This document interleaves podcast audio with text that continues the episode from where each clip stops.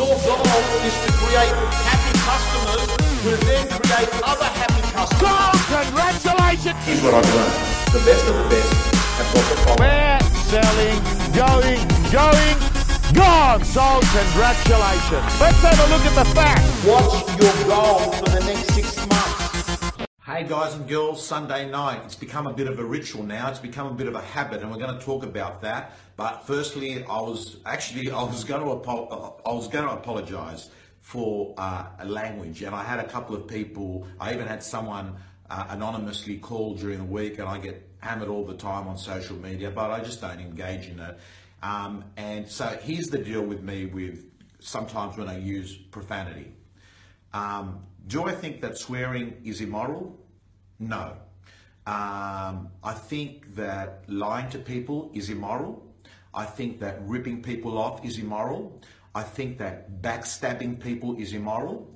I think that um, hoping that people screw up is immoral. I think that fucking people over is immoral. But no, I do not think that if you're speaking to someone the way that you normally are without changing yourself and using the occasional swear word is fucking immoral. I don't. Okay, so let me put that out of the way. And I'm not saying that you should swear. All I'm saying is that when I'm speaking generally with colleagues, with people I work and coach, that's the way that I speak. So it's not like I put on, oh, Tom's good side. It's just the way that I am. I'm not saying it's right or wrong, and um, it, it, it is, that's what it is. Number two, you know, one of the things that I notice about really great people is that they've got confidence, but they don't have arrogance. And it's a fine line. To me, being confident is not about walking into a room thinking that you're better than other people. Being confident is about walking into a room and not being addicted to what people think about you. That that to me is what's being confident. And I have to tell you, if you put your happiness in the pockets of other people, you will always be stressed, anxious, and unhappy because you cannot control what other people think of you, but you can control of what you think of you. So I would tell you the best way to get someone's approval is to not need it in the first place. The other thing I want to talk to you a little bit about today is um, turbulent times. And I was on a flight um, and I fly, look, for the last decade, I've f- flown more than most people that I know. I've, I mean, I've been away over 100 nights a year for the last decade. So I'm on planes all the time. And one in every 30 flights is what I call very turbulent. Not many of them, but every so often you get a flight that gets a little bit scary. But because I've been on so many flights, I know the outcome. And the outcome is that it lasts for five, ten minutes sometimes, and things go back to normal. But on this flight, the other day, I realized that there are three categories of people on a flight. You've got the first group, and they're the ones that get scared. They get nervous, and you can see that they're very frightened. It's in their eyes and it's in their body language, and they look around, and um, you can tell they're very anxious. Then you've got a second group of people, and what they do is that they get scared, but then they sort of try and calm themselves. They they they sort of get um, firm on the chair, and they close their eyes and they go inward. They try and disconnect from it all, distance themselves from the turbulence. And then you've got a third group. It's only a small group. And the plane is normally peppered with a few of these people. And what I notice about these people is that they're the ones that show leadership to their fellow passengers. They'll notice that people are uncomfortable, and what they do is they seem to turn to the person next to them and say something along the lines of, look, it's quite normal. In five minutes, it's going to be okay again. And you notice that they take a lot of the sharpness and a lot of the fear out of the people around them. And I've got to tell you, we live in turbulent times. At work and in life. You go from the heights of exhilaration to the depths of depression in 24 hours with shit that happens. And I have to tell you, what I love is that you see people that are centered and they go back to that center. And what they do is they've got a sense of calmness in a time of turbulence. And that is what I call is leadership. And the place is dying for leaders in business and in life. The next thing I want to talk to you about is so what do I do for a living? I work as an exec at News Corp. I have for 12 years or 11 and a half. I run an auction business.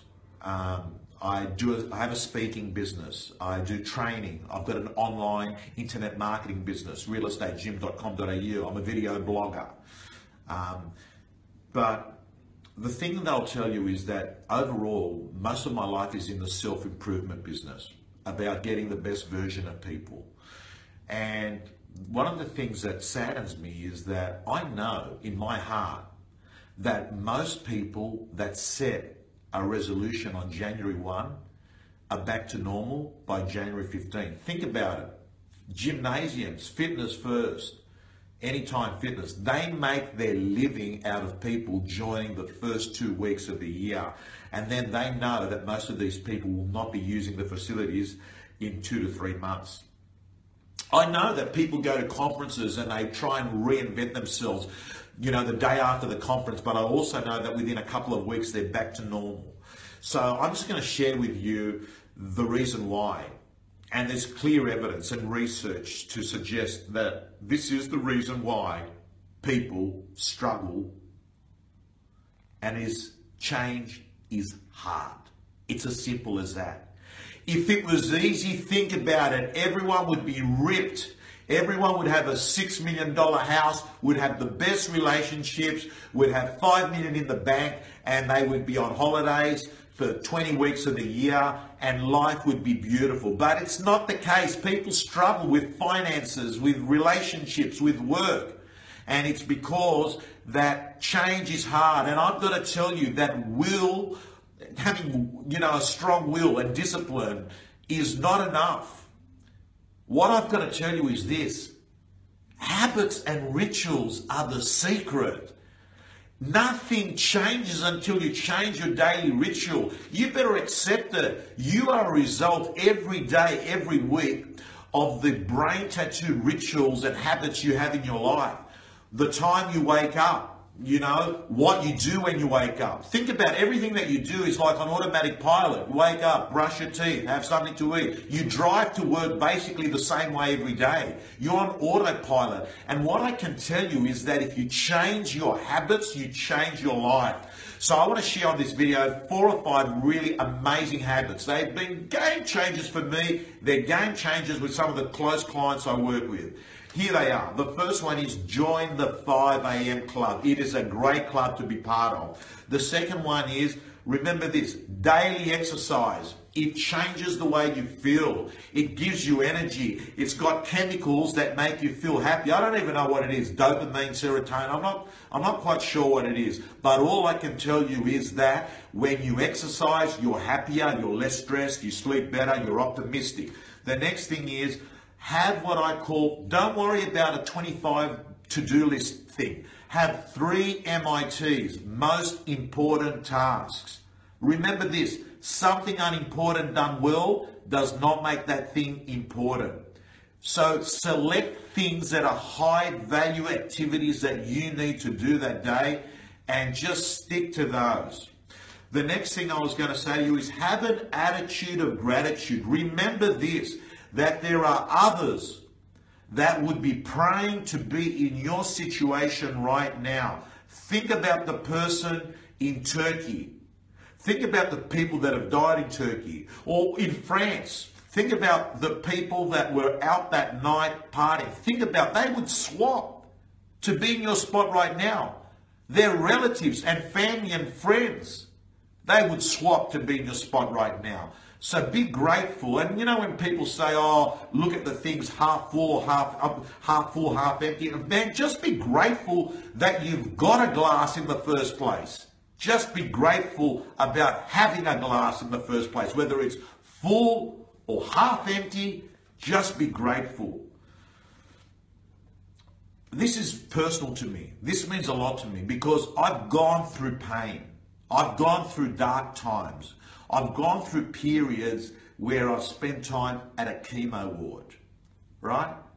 So in 2006, I spent plenty of time in a chemo ward, having various treatments. And I've got to tell you that some of the best gifts in life come badly wrapped. I don't know what it is your divorce, your loss of a loved one, your financial hardship, you're losing your job, being stabbed in the back by someone. I don't know what your pain is. But what I can say to you is this. Sometimes when things are falling apart, they're actually coming together. Remember that. And I'm also going to tell you that difficult roads lead to beautiful destinations. And I'm also going to say this to you. This is an affirmation that I wrote down every day for two and a half years. My current situation is not my final destination. Remember that. The last thing, guys and girls, I'm going to talk to you about is that um, I just ultimately, I just want the best. I just want people to bring the best versions of themselves to work and in life each day. Um, and I just think to myself that before you go off and diagnose yourself with anxiety or, you know, depressions, ask yourself first, am I surrounding myself with assholes? Because they're going to affect your behavior. Remember that. The next thing I'm going to tell you is definitely model yourself on excellence because you become excellent. Model yourself on fuckwits, you become a fuckwit. But I'm going to say this to you be open to feedback, listen to others, do your inner work about getting better. Get feedback from experts. Sure, have a mentor. But don't take advice about getting rich from someone who's selling you financial packages that's broke. Don't take advice about relationship success from someone that's got 25 bad relationships underneath their belt. And whatever you do, yes, listen to feedback, listen to other people, but if someone tells you to change yourself, tell them to fuck themselves. See you next Sunday. Thanks for tuning in, guys and girls. You can join me on Facebook for the live Sunday night rant every week at 8:30 p.m. Australian Eastern Standard Time. And if you're in real estate, just Google Tom Panos and you'll find a heap of resources and interviews where million dollar agents share their strategies. See you next week. Let's have a look at the facts. What's your goal for the next